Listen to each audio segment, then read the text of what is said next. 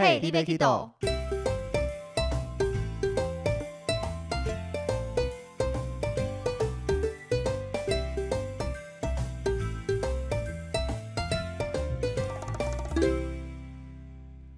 大家好，欢迎收听《嘿，你要去倒》，我是维尼，我是豆豆。今天要来跟大家聊聊旅游相关的内容，跟大家聊一下很多人印象中它是一个浪漫花多的巴黎。那其实对巴黎来讲，我个人之前去过，玩了七天，但对它的印象，嗯，普普而已啦。哎，拜托，我真的没去过的人多想去啊！真的吗？那今天来让你好好的了解一下巴黎这个地方，而且巴黎其实我知道很多人蜜月首选都会选择这里，那你自己会吗？对。从小到大的梦想，真的还假的？那今天就看你让这个梦想更坚定，还是会让你的梦想？希望不要让我失望。对，而且为了今天这个巴黎蜜月的主题，也为了你特别安排了一个我的学长，他就是蜜月在巴黎度过的，让你好好跟他来请教询问一下。那欢迎我们谢谢谢老板的强爸，欢迎强爸。嗨，大家好，我是谢老板 A.K. 强爸。这个开头好像在听你的节目，顺便夜配一下。是啊，我们邀请到了同样在经营 Pockets 的强巴，一起来跟我们聊一聊巴黎的蜜月旅行到底是如何。嗯，没错。对，那一开始我们先来聊一下，我们一般人对巴黎，尤其豆豆你自己对巴黎的印象到底有哪些呢？其实就像你刚才说，就是很浪漫，然后可以很惬意的走在街上。然后你想喝一杯咖啡的时候，找一间咖啡厅坐下来，这样。哎，我这样讲完，是不是发现，在台湾也可以啊？其实是啊，但景色不一样啦，周围的人都不一样。对。那以像很多人觉得巴黎物价很贵，强爸你自己当时去完这趟巴黎以后，你们觉得这些大家既有的印象，第一个物价会很贵吗？嗯，我觉得算贵啊，就是看你怎么想啦。如果我们的平均的收入啊，吼，在巴黎啊，应该怎么说？我们如果在台湾收入，人平均收入如果是六万块台币的话，你在巴黎你就觉得刚刚好，因为你看哦，我们在台湾 Seven Eleven 喝一杯咖啡。哦，一杯拿铁咖啡大概是四十五块，嗯啊，如果打折的话，一杯大概三十块左右，对不对？如果你在巴黎喝一杯它的 espresso，你就坐在它，就是刚刚像豆豆刚刚讲的，你就坐在那个我家巷口随便一家咖啡店，一杯就两欧，大概七十块，差不多。哦，对，所以你就想它的一杯咖啡，如果你用咖啡来换算的话，你如果是领法国薪水，你在那边喝咖啡，其实你不会觉得贵，那是那是比较出来的。那是比较出来的，所以他们正常收入配上物价是正常，但是以台湾的收入可能觉得小贵一些，小贵一些啦。而且因为我的蜜月行程跟我不是跟团，嗯，然后我们是有点走自由行的的风格，所以我们有很多时间都是在可能自己采买。那像我们自己采买，我去看巴黎的物价，我觉得没有到很贵啦。你如果是去他的超市，你过了他的庶民生活，他的日常生活的话。顶多它的物价就是台湾的顶多一点五倍，差不多没有到这么没有到这么贵啦，没有到这么。而且东西其实买牛排、买干贝那一些，就是贵那一些些，你会觉得反而物超所值。嗯，真的很有趣，那是很有趣的。就是有一种你加多一点钱，但你看的风景不一样的感觉。是啊，你想在欧洲买来的东西，那是欧洲也不是进口，是当地直接产出来的。哦，懂。对，那另外还有人好奇，到巴黎讲英文到底会不会通？会通。通都通，可是这个啊，就是怎么讲？我觉得大家对巴黎啊，吼，因为会有很多，就是先把它放一个粉红泡泡框嘛，对不对？觉得巴黎就是一个很浪漫的地方。我要先说，巴黎真的很浪漫，可是你要用不一样的角度去切入巴黎。我记得我出门之前呢，就是我太太，我我以后我太太在这个节目里面我都叫团长，嗯，所以反正我我团长呢，他就是有丢给我一本书。那本书书名我有一点忘记正确名字，那他就是讲说，你要先对巴黎感到幻灭之后，你才会爱上它。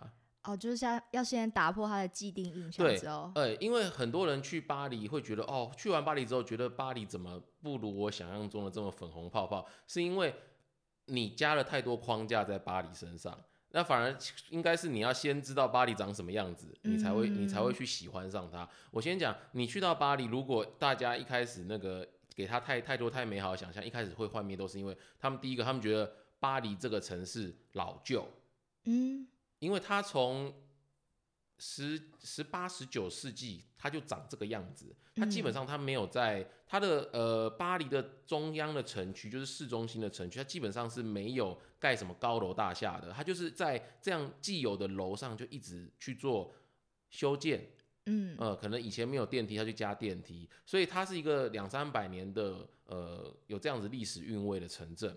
所以呢，这么久的古城镇呢，加上那个巴黎人真的比较浪漫，有时候你就会在路边，你就觉得哇，这怎么会有古城镇的味道这么浓厚？比方说会有烟味，很浓重的烟味，啊你可能甚至会闻到尿骚味。因为他们的他们的公共厕所很有趣，他们就会在路边会有一大颗，那可是嗯，他们公共厕所不会太干净，所以你会常常闻到很多种不同的气味。那巴黎人很，他们有很随性、很自由的一面，所以你会看到他们在路上抽烟，所以你也会闻到很多很不一样的味道，会让你对于巴黎这个充满粉红泡泡，觉得去都是花花香味跟香水味的感觉，你会瞬间幻灭。可是反过头来，如果你事先你就知道巴黎就长这个样子，你再去体会为什么他们会造就，是什么原因造就这个城镇、这个城市最后面会长成这个样子，你会觉得特别有趣。原来如此。为什么去一趟要这么累啊？但是以我自己去了，其实我对他没太多的假设或是幻想，但去了以后也还是还好哎。那是因为我觉得你你去很多地方，就是你有得比较但。是这次是我第一次踏上欧洲，就还是因为你去的对象是家人，嗯，来 换个换个伴来看看好了。以下这一段都不能播。我妈听到开始叫，你知道，原来是跟我去有关系。哎、她很认真收听哦。不好意思，维尼妈妈，我不是故意的。没有啦，我跟你说，去旅伴啊，真的很重要。可是也不是说那个你出去玩啊，都一定要挑到好的旅伴。有时候两个旅伴相互配合，那不同的旅伴在同样的行程中，其实激发出来火花都不太一样。为什么听起来有点想抱怨你的旅伴的哎、感觉？还好，而且为什么？而且为什么听起来你好像跟很多旅伴去过？没有，巴黎就是 the one and the only one，好吗？哦所以有有些是内心话想讲，还来不及讲的吗？哎、哎团长不要乱挖。洞啊！团长应该有收听哦。团长看状况听啊。OK，那他有听我们节目吗？呃，他会随选。所以，所以你可以在这一集讲一讲，没关系，内心话讲出来吧。没有，我们这一集的主题不是巴黎，而是强旅霸。伴对，强霸的旅伴，整个歪楼。现场改主题，哎、哎，你们的仿纲不是长这个样子啊？那是假的，对不对？随时可以改呀、对不对？好了，回来这边，所以巴黎讲到这些，另外一个刚刚讲到时尚，豆豆，你对巴黎的时尚印象是什么样？就是非常时尚，就是哎、不知道你们有没有看过？我就是前阵子有特别在 follow 一次艾米丽在巴黎啦，然后我就看到她每天都穿高跟鞋，然后穿着洋装啊，然后身上就名牌包啊，然后走路去上班，这是真的还是假的？是真的。这是真的。我跟你说，在巴黎呀、呃，我觉得欧洲，尤其是在尤其是巴黎的女性啊，嗯，嗯，她们不管高矮胖瘦啊，他们都很会穿搭，而且在欧洲，我我看到的欧洲啦，哈，以巴黎为例的话，他们的主要色系是黑色系、哦，大地色系，就是他们不会穿太、呃、花俏，他们不会穿太哦花俏的衣服。我跟你说，你在巴黎街头啊，你只要看到是说穿白的啦，吼，穿红的啦，吼，穿宝蓝色的啦，吼，你不要怀疑，肯定是台日韩中。真正在那边生活的，他们都是，他们都很喜欢黑色，特别喜欢黑色。是比较低调的那一种吗？我跟你说，他们在穿上去之后啊，是优雅，哦，挺拔你们如果呃，大家可以去 Google 然后听众也可以去 Google，你你就 Google 巴黎女生黑色，你就三个关键字下去，你就看到超多穿巴黎，就是巴黎人，然后穿黑色穿搭穿的很好看的。了解啊，男生呢？男生他们也喜欢穿黑色，然后他们都很喜欢那个基本穿搭。我觉得应该是欧洲人的身形。我跟你讲，讲欧洲人的身形，法国人不高哦，法国人不高，可是他们的穿搭都可以让他们的呃身材比例很漂亮的展现出来，就有修饰的感觉。对对，他们他们其实也穿的很简单，可能就是长裤配上休闲鞋，再加上衬衫，就是这么简单的、嗯的穿搭，顶多再加一个呃不是这么花俏的外套，不是这么花嗯俏外套，可是穿起来就是很有型。那强爸看到有没有特别穿搭一番？哦，我跟你说，这个你们这个刚好 cue 到我那个点。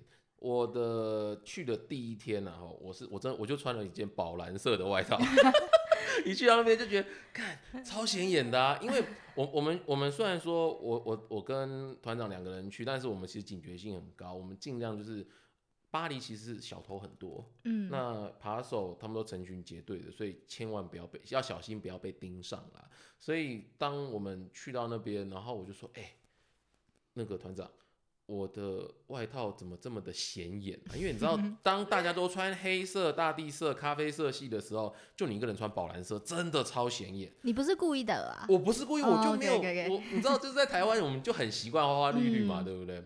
然后他就说没关系啊，我们有安排那个 shopping 行程，所以我们大概哎、忘记第二天还是第三天，我们就有去那个巴黎市郊有个 outlet 村，嗯，然后我们就去采购，然后我就买了一件黑色外套。我们两，因为其实我我我们两个，哎、这样想一想，我觉得团长应该早就计划好了。应该是哦买，东西了吧？然后因为你出国带的行李，他应该知道。哎、对啊，而且就是我看你的行程表上面，连带衣服、带哪几件、什么外观那些，全部都列出来，哎、对列的很细。对对对对，这我我我们是很那个很很有条理的，先做事前准备的。以他没有列一件黑色外套，代表他已经计划好了啊。对他应该知道，应该是这个样子。对，然后我们那个时候我们就去那个奥莱村嘛，那我们就买了，我们给一个人都各买了一件黑色外套，然后我们就那个之后就取代我们在巴黎的的外套，它就是我们的主要穿搭。哦，也也比较低调啊，也比较低调。反正，在那个地方，如果大家都穿黑色，你穿黑色，你也不会太显眼。而且还有嗯另一个方式，我观察到是只有观光客会穿羽绒外套。对其他大部分当地人，不管我喜欢的英国或是去巴黎这边，他们都是风衣或是毛外套，基本上看不到羽绒外套的存在。为什么他们不怕冷吗？哎、他们都穿 Gore-Tex 啊，就是他们会用 Gore-Tex 来取代羽绒外套。我跟你说，你基本上你只要看到是那个羽绒外套了哈，不用怀疑，百分之八十是韩国人，哎、他们会穿长版的羽绒外套。啊，韩国人很那个时候很流行。Canada Goose 的这个嗯牌子嘛，哇，那个他们都穿，有些穿黑色就还好啦，但是你就看得出来有人外套，有些会穿白色、哎，全白一哇件，全超明白显的。你知道吗？我想说，嗯哦，只差上面应该那个小偷看到会自动浮出一行字说：“请偷我，请对对找我。对对对对对，没错。没错没错，所以这个是我们在区别说你在巴黎看到观光客跟非观光客很大的差别。还有一个就是看包包，其实，在巴黎的日常呢，哦，他们的包包都蛮简单朴素的，甚至他们会用很破烂的，呃，如果你是去采买的话，他们也会用很破烂的袋子，因为嗯他们就是不想要被爬。他们自己当地人也会被爬。会呢，我去的那个时间点刚好是，你们知道，就是那段时间有呃欧洲难民的那个难民潮这段这个事情吗？有吗？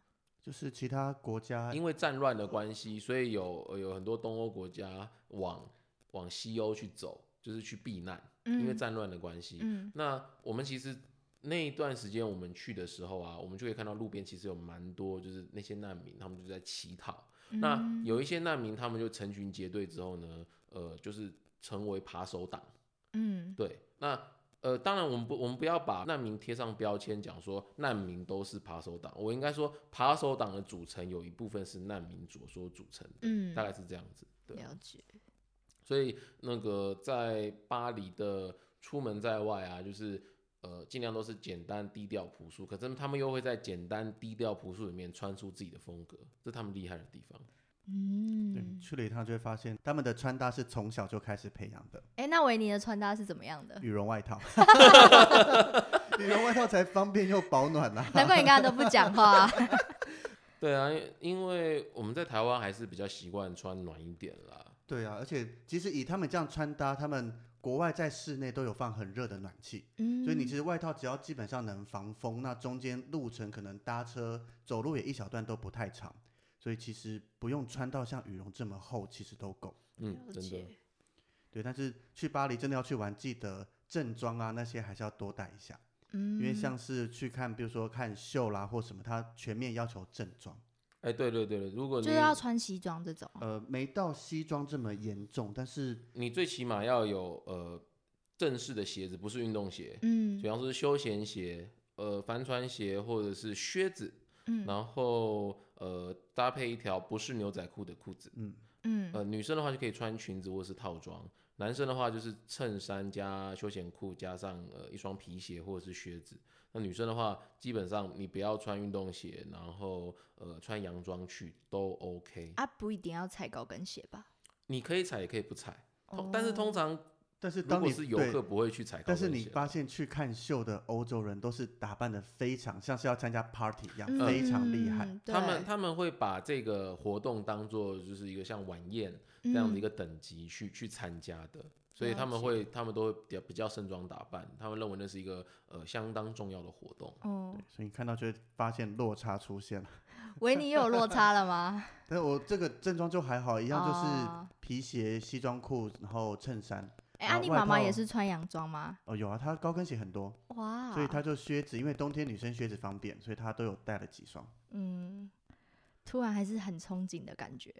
可以把好衣服拿出来穿了，对对对或者有借口我要采买一些衣服，或者在台湾不 敢穿的就可以拿去穿没穿。错没错，我跟你说，你行李箱就装一半就好了啦，剩下去巴黎买啦。哦你去那个拉法也，或是我讲那个奥莱村，然后你就买爆了，真的买爆，因为你在那边买，你会觉得价格跟台湾大概是台湾的，尤其是奥莱村更明显。你在拉法也买的话，可能是台湾的八折或者是七折，嗯因为在来到台湾都会加一点价格啦，代理商要赚嘛，对不对？嗯你在那边就买原厂的，那甚至在奥莱村的话，我可以买到六折的价位。我觉得 Gore-Tex 在那个欧洲买超级划算。哦，Gore-Tex 在台湾一件就是你你整套破万是正常价啦，有时候甚至一套两万三万。可是你如果在在欧洲你会你会挑的话，你有机会在万元以下就买就买齐整套。嗯，但前提是豆豆要带着肯花钱的伴侣去啊，哎，这个 对她不又肯？花钱吗？先找加赞助商，猴加猴。先找对啊赞助商。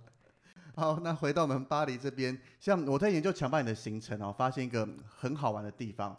像我自己去了七天，然后你们那时候是去了两个礼拜左右，对，但是我们行程重复度其实蛮低的，大概只有三分之一有重复到而已。哎，对我我我后来有看一下你的行程，你的行程好像主要都是围绕着迪士尼，对不对？因为老实讲，我那一次一九年底出去的时候，重点是在英国，然后是在查行程的时候，突然发现说，诶，有欧洲之星到巴黎，然后看到诶，巴黎就有那一座迪士尼，那是我人生最后一座迪士尼。最后一颗了，哈。对，想说都到那边了，那不该去顺便收一下嘛？难怪我想说你的行程怎么，哎，你去七天，结果有三天都在迪士尼混，啊两天半啊，两哎两天半，就是我我看到有三个格子，就是第一天到嘛，然后第二、第三天都在迪士尼，嗯啊，你有玩完吗？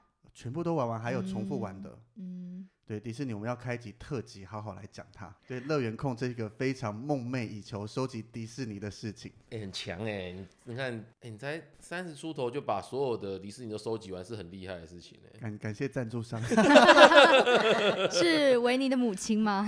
父母都有。哦 OK，OK，那讲到这个行程啊，强爸，你们巴黎刚刚讲到蜜月的行程，主要是团长帮你们排的，对，你就只提出了罗浮宫。为什么罗浮宫对你这么吸引？呃，我自己本身我对于有历史性或是有那个呃很古的东古物啊，我是很有兴趣的，因为我喜欢呃不管在台湾啊或是在国外，我都喜欢看那种有有历史痕迹的建筑物或者是画，或者是以罗浮宫来说的话，我就很喜欢那个汉谟拉比法典，那个是我们小时候历史课本，或者是你听周杰伦的第一张专辑，哎、那是第一张、第二张、第二张范特西里面，他会提到说那个汉谟拉比法典，那个是在两河流域，那是几千年前的的那一颗那一颗什么呃以牙还牙，以眼还眼的这样子的律法，用楔形文字刻在石柱上，然后呢，经过了好几千年，它居然还留在世界上。然后你就你看到那个你看到那个石碑，看到那一颗汉谟拉比法典的时候，你就会去感觉时间时光突然往回走了一千年，你就几千年，就去回想说哇，当初他们这些人是怎么凿刻这些东西在上面的，有一点我会直接掉入到那个情境里面，然后我很喜欢这种感觉。但是我必须老实讲，像汉谟拉比法典也是我这次去罗浮宫特别有找的，但是它被安排在一个超遥远的角落，然后你不经意走过，你可能会不小心 miss 掉它。哦，我跟你讲，这个一定要抱怨一下，我真的觉得法国人的浪漫然后在这个在这个地方就完完全体现出来。哎，怎么说呢？罗浮宫占地非常非常大，那罗浮宫有非常非常多国外的馆藏啊，大部分都是拿破仑。他往世界征战的时候呢，他每攻下一个国家，他就会从那个国家大肆搜罗古文物，然后运回法国。嗯，哦，所以你在那边会看到可能是埃及的，就是我刚刚讲像木乃伊啊，或者是两河流域的汉谟拉比法典啊，那这些他们都会分管。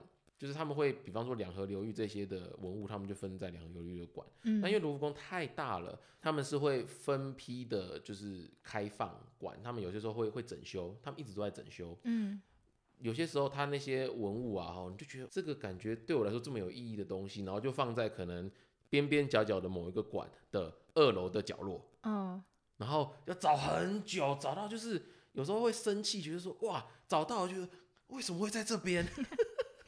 我像我找汉谟拉比法典也是问了好多人，慢慢一路指指指才指到。然后汉谟拉比法典周围根本没有任何人，它就一个默默的黑石柱立在那边，也没有把它整个框起来或怎么样，就一个小小的栏杆让你不能接近它，就这样。你说不会像我们故宫一样，那个翠玉白菜就是这样子放在正中间给人家看，它是直接跟空气接触。我其实第一次看到也吓到。哎，对对对对对，他他们呃他们在文物保存上面，然后像木乃伊啊。他们，你们如果有对大家对这种文物有兴趣的话，你就查，呃，罗浮宫的木乃伊的保存，这样用这个关键字去查，你会发现有些人会批评说罗浮宫它对于古文物的保养啊，后有点太过于不仔细，嗯，他们可能会造成文物的加速的破坏。可是，呃。巴黎，呃，法国人不这么讲。法国人说：“我为什么要把汉谟拉比法典，我不要用这么多层层保护？为什么我要让木乃伊很轻松可以呈现在世人面前？是因为他希望这种文化的呃传承是从小就可以去体会的。所以，我我去的时候啊，你就可以看到有小朋友，幼稚园小朋友哦，幼幼班小朋友，有被老师带着，他们就到可能某一个展区。”然后去那边画画，画什么呢？去画这些古文物。老师就会一边带着他们画画，一边跟他们讲解说：“你看，我们的文物就是呃，这个文物可能是埃及的，它可能是呃西班牙的。那它为什么会长成这个样子？它有什么神话故事？然后你你喜欢什么，你就把它画下来。所以他们是从小就在培养对于美、对于文化的感知。那他希望这些东西的跟人们的距离不要这么的遥远。嗯嗯，这是他们这是他们他们的理论跟概念。所以你听完之后就觉得哇，真的有够浪漫。真的哎，就是让他们直接是应该算是比较直接融入在这个古文物里面，是而不是像我们就是远远的看着它的那种感觉。而且罗浮宫，我一我那时候的还的印象啊，是它开放给呃。巴黎的，哎，不是巴黎，就是法国人哦。你只要在几岁之前，假设十六岁好了，你都可以免费进出。嗯，因为他认为这些东西是，就是我前面讲嘛，他要让你很亲近嘛，对不对？所以他连门票他都不跟你收。外国观光客去要，成年人去要，可是如果是小朋友，哦，你你就 free pass 就进去了。哦，那真的还不错哎。可是，在世界三大博物馆，罗浮宫这一点还是很抠啊。因为看三大博物馆，一个是纽约大都会。那你可以付一块钱，斗内的就可以进去，然后大英博物馆直接免费，嗯，唯独巴黎的罗浮宫还要再收这么多钱，对啊，你看你这样子一直称赞，但是相比两个，它还是有它的哦，对啦，是有是有差别啦，但我觉得这就是看呃这个他们管方对于，我觉得这个应该也是看他们各国政府的经费来源诶，有些时候他们觉得说啊，反正你都来了。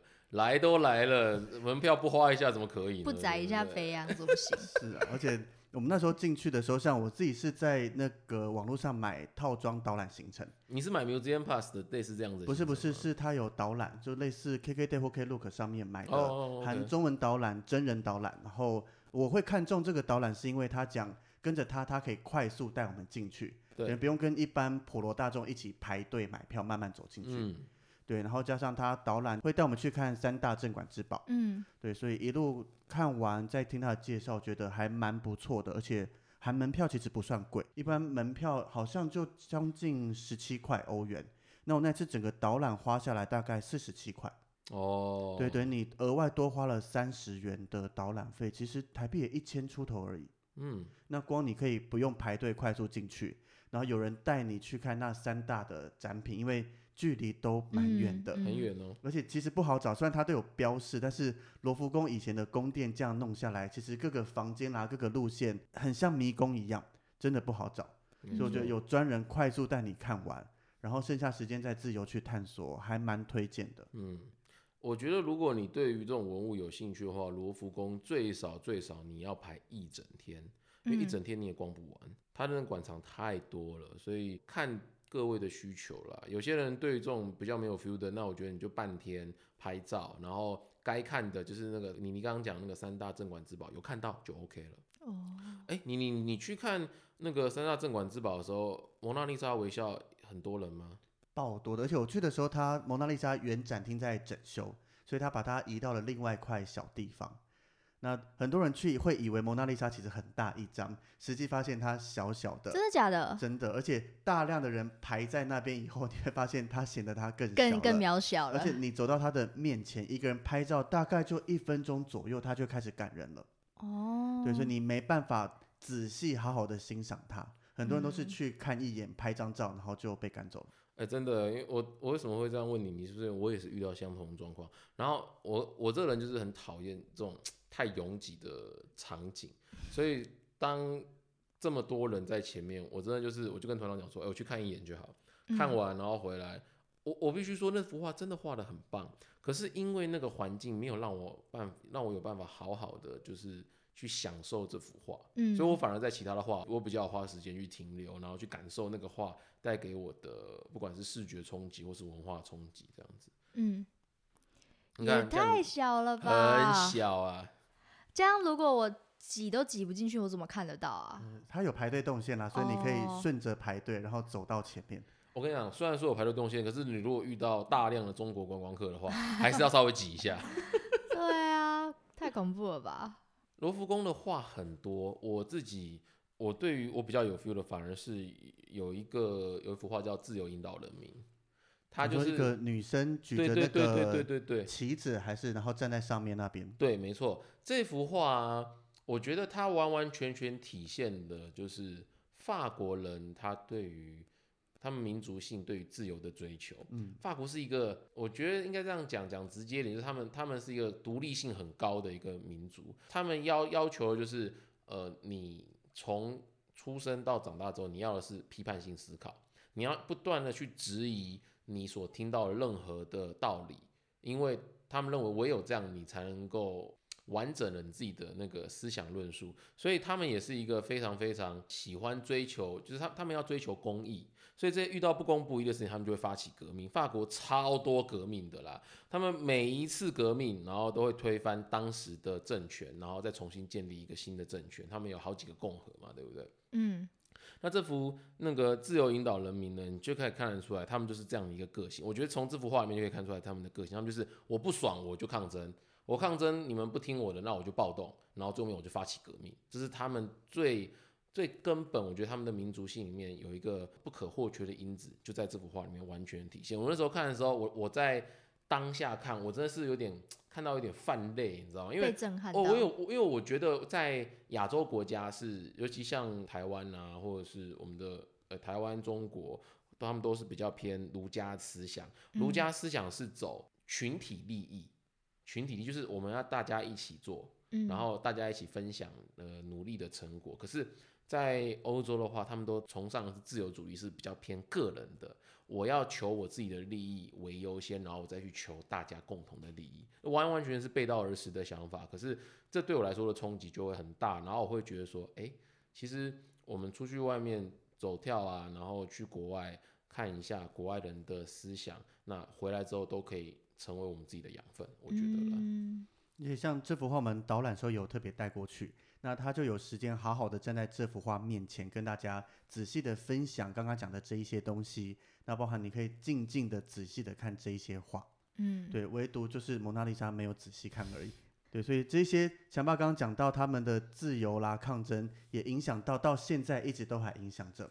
像我去的当天早上，就是因为整个抗争地铁全面关闭，所以我们嗯走了好几个地铁站，发现完蛋了，我们导览时间快到了，地铁站都找不到哪里可以搭，最后只好拦了 Uber 过去，哦，对之类的。我们去的时候，其实陆陆续续都一直遇到地铁罢工啦，然后凯旋门进不去被围起来了啊，然后那个老佛爷百货也进不去，因为黄山军上午去那边唱歌了嗯，之类各式各样的事情啊，难怪你对巴黎印象还好。超差的。对啊，就是看你有没有办法享受这些事情啊。像黄山军黄山军啊，我们遇到的时候，我们是完我们是避开，因为我们去的那段时间，黄山军他都喜欢在周末出没。嗯，对然，后我们去之前呢、就是团长之前交换的时候，他有 home stay，、那嗯 home 妈妈就有事先跟他讲，跟我们讲说，周末就是不要在巴黎，因为就很多很多会有抗争嘛，会让你不方便。他他不会伤害你，可是他会干扰你。嗯，对，所以我们后我们那我们那时间点，我们就是我们逃到城郊，我们去奥莱村大肆采买。可是我们回来的时候呢，还是有我们有正面跟黄山军遇，哎、黄哎、对这些黄山军遇到，黄背心遇到了，不是黄山军，黄黄背心。可是呢，我们就是在地铁过搭的过程中，我们就遇到那个镇暴警察放催泪瓦斯，嗯，哦，那整个整个捷运站里面都是催泪瓦斯，真的是啊，感动到落泪。感动到他没有泪。疏散一般民众，就直接这样子放。他没有在。管的啦。应该，我觉得我们遇到那个应该是已经呃崔勒瓦斯的最后的最后了。哦，对，就是因为它已经开放一般人可以通行，表示它这个嗯地方应该已经清空了。可是呢，瓦斯还是那个，毕竟地铁站的通风没有不是这么的好嘛，它毕竟还是在地下嘛，所以还是会有一些残留的味道在那边。还有点余味。没错，没错，泪人生崩。中 能闻到催泪瓦斯也是一个成就。，对，整个泪崩了。在台湾闻不到，去巴黎闻这样。没错，我不想。然后所以讲到你们像蜜月嘛，我看了你们行程有一项特别的安排，因为你们去的时候刚好适逢圣诞节又接跨年。对。然后听你在之前在分享，光看你分享聊到就是你们在巴黎铁塔旁边住在那个地方，然后亲自下厨有一个浪漫的跨年晚餐。哎，对对对对，对，而且这到底怎么来的？那个住宿有很贵吗？哎，这个住宿就要稍微讲一下，就是呃，我刚刚有提到，呃，我们会去法国，是因为团长之前在法国有交换过一年，嗯那他在那一年过程中，他有呃住在呃，我记得是两个 homestay 的家庭里面。那其中一个 home 家哈，我们有去拜访，我们去那边过圣诞节。过完圣诞节之后呢，我们又去到他们巴黎的小公寓。嗯他因为他们在巴黎的那个市中心有自产。嗯在就在地铁站附近，他他是有买一个小小的公寓的楼中楼的公寓，所以他就把钥匙给我们，然后跟我们交代说，哦，这是地址，然后你你搭这是票，你只要搭你回到那个巴黎之后呢，你只要去搭某一个地铁到某一个站，哦，你就可以到这个地方。那他也跟我们讲开门的密码什么的，所以我们去那边基本上就是这个地方是我们没有付费用的，我们等于就是轰妈招待我们去他嗯他的小公寓里面住。啊，因为那小公寓它就是一个轰妈他们自己也会去度假的地方，嗯对对，他们很重视休闲生活啦，所以这一个地方呢，它就是麻雀虽小，五脏俱全。我记得它是一个有两个房间的公寓，楼中楼。那一楼的部分呢是客厅跟餐厅，嗯那二楼的话就是卧卧房休息，就是你睡觉的地方这样子。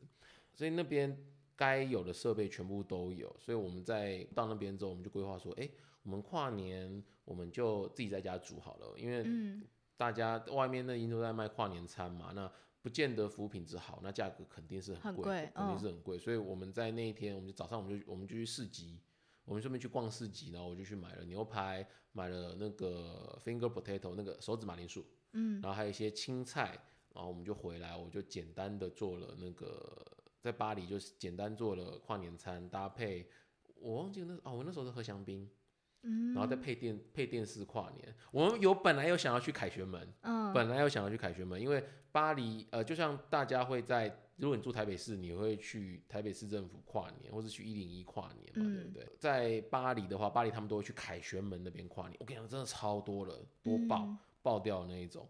然后我们就想啊，好懒惰啊，算了算了算了，我们学我们就学在那个学巴黎人的日常，我们在家看电视跨年很悠闲的样子。啊，因为我们住的那个地方，啊离巴黎铁塔蛮近的，嗯那我们可以从那个它这个小公寓的某某一扇窗会看到巴黎铁塔。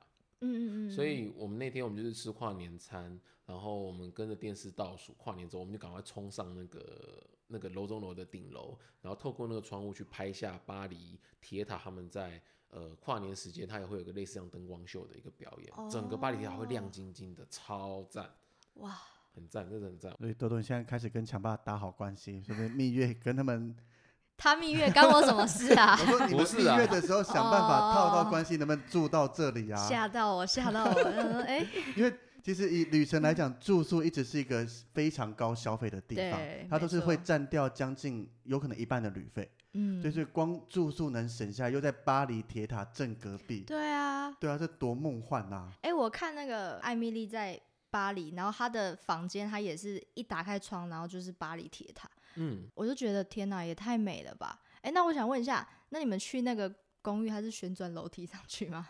嗯，不是，不是是那种不是那种。哦可是我们住的那个小公寓，它是有嗯点类似旋转楼梯。你要讲旋转楼梯的话，它会比较在比较老的、比较老的嗯公寓里面，它会出现，有的是有的。哦，因为我们不管是去那个凯旋门啊，或者去其他的那个圣母院这这些地方，只要它的历史年代有到一个程度，它的楼梯都是旋转楼梯，都很美，嗯对，都很美。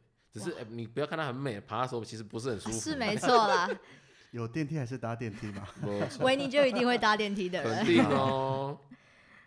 给你看这个，这是我们那个窗户拍出去的巴黎铁塔，那时候就跨年的时候拍的。哇，这跟蒙娜丽莎一样小哎、对，可是、呃、但是你看得到就真的很酷了，距离很近了耶。很对啊近了，很近了。因为而且你拍到是差不多一整座了吧？嗯，没有，哎、差不多它只有尖塔而已，大概尖塔部分，它大概是三分之一可。是因为它周围其实不太有住宿的地方，你嗯能住都要在外围一些对些。啊，然后你看，它这是他们的跨年的时候，你看他们跨年人也是多到爆。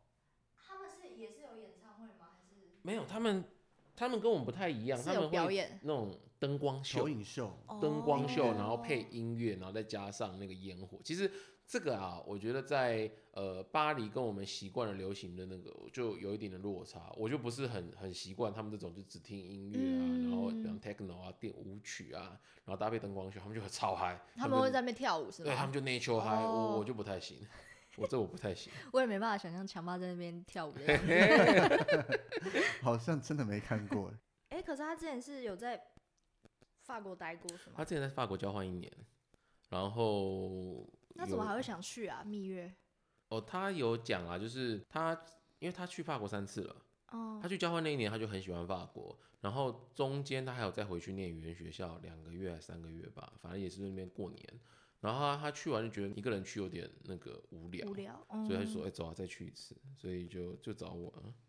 好，所以今天听强爸分享了这么多，对豆豆你自己的巴黎印象跟未来的蜜月有任何改观，或是更进一步坚定要去巴黎的想法吗？我觉得我还是想去哎、对，即使你还是对他普普的话，对我强爸对他很好啊，我只有我婆婆而已啊。对，强暴都讲好的，他都没有分享坏的。有啊，我前面不是有说巴黎的味道不是这么哦，的对对啊对啊对对可是这个我在看电影的时候我就已经有看到，所以会觉得还好。还有一个还有一个缺点啊，就是巴黎他们做事情很，应该说法国人做事情很慢条斯理。嗯，啊，这我可以接受。其实对我们常在东南亚团对都是到处，应该说好像除了台湾啦、日本这种，其他地方都是慢条斯理、的。嗯，而且我们又常常去越南，它不是就是跟法国的那个文化有一有点相关对对啊，嗯，所以我觉得还好可以，我还是受想去。未来好，那来，欢迎陈真 赞助商带豆豆去。你的这个陈真有点奇怪，只对单人喊话而已吧？没有没有没有没有，还是对强爸喊话？陈真，巴黎铁塔旁边的套房一栋，等一下团长，等一下团长不开心，不要不要那不要，马上冲过来。不好意思哦，不好意思。OK，好，所以感谢今天大家收听，也非常感谢强爸来到我们节目分享了这么多。嗯，而且不会，对啊，聊到现在，其实感觉还有很多东西没有聊。所以如果你们想知道，还想再听的话，再跟我们说，因为我们就可以再凹那个强霸一集。我们用我们的收听率跟这个大家的留言来跟强爸讲说，你看你来上节目很好，再多来几次吧。哎 我们是不是对每个来宾都讲一样的话？嗯，好像只有强爸第一次这样讲，其他来宾就没有特别想再邀来啊。哎阿泽、小黑，可以可以可以，Podcast 一直都是最最没有在管言论的地方。没错没错，阿哲想 diss 你想 diss 谁都可以。阿哲下一集就要出现了，好不好？OK，好，谢谢今天大家的收听。那如果有喜欢我们的 Podcast 的话，有喜欢我们今天的节目的话，那就可以在下面留言，然后也可以到我们粉丝专业 IG 跟我们互动。别忘了每周三都会上新的一集，记得大家准时收听。那感谢大家，也感谢强爸，谢谢，拜拜。拜拜。拜。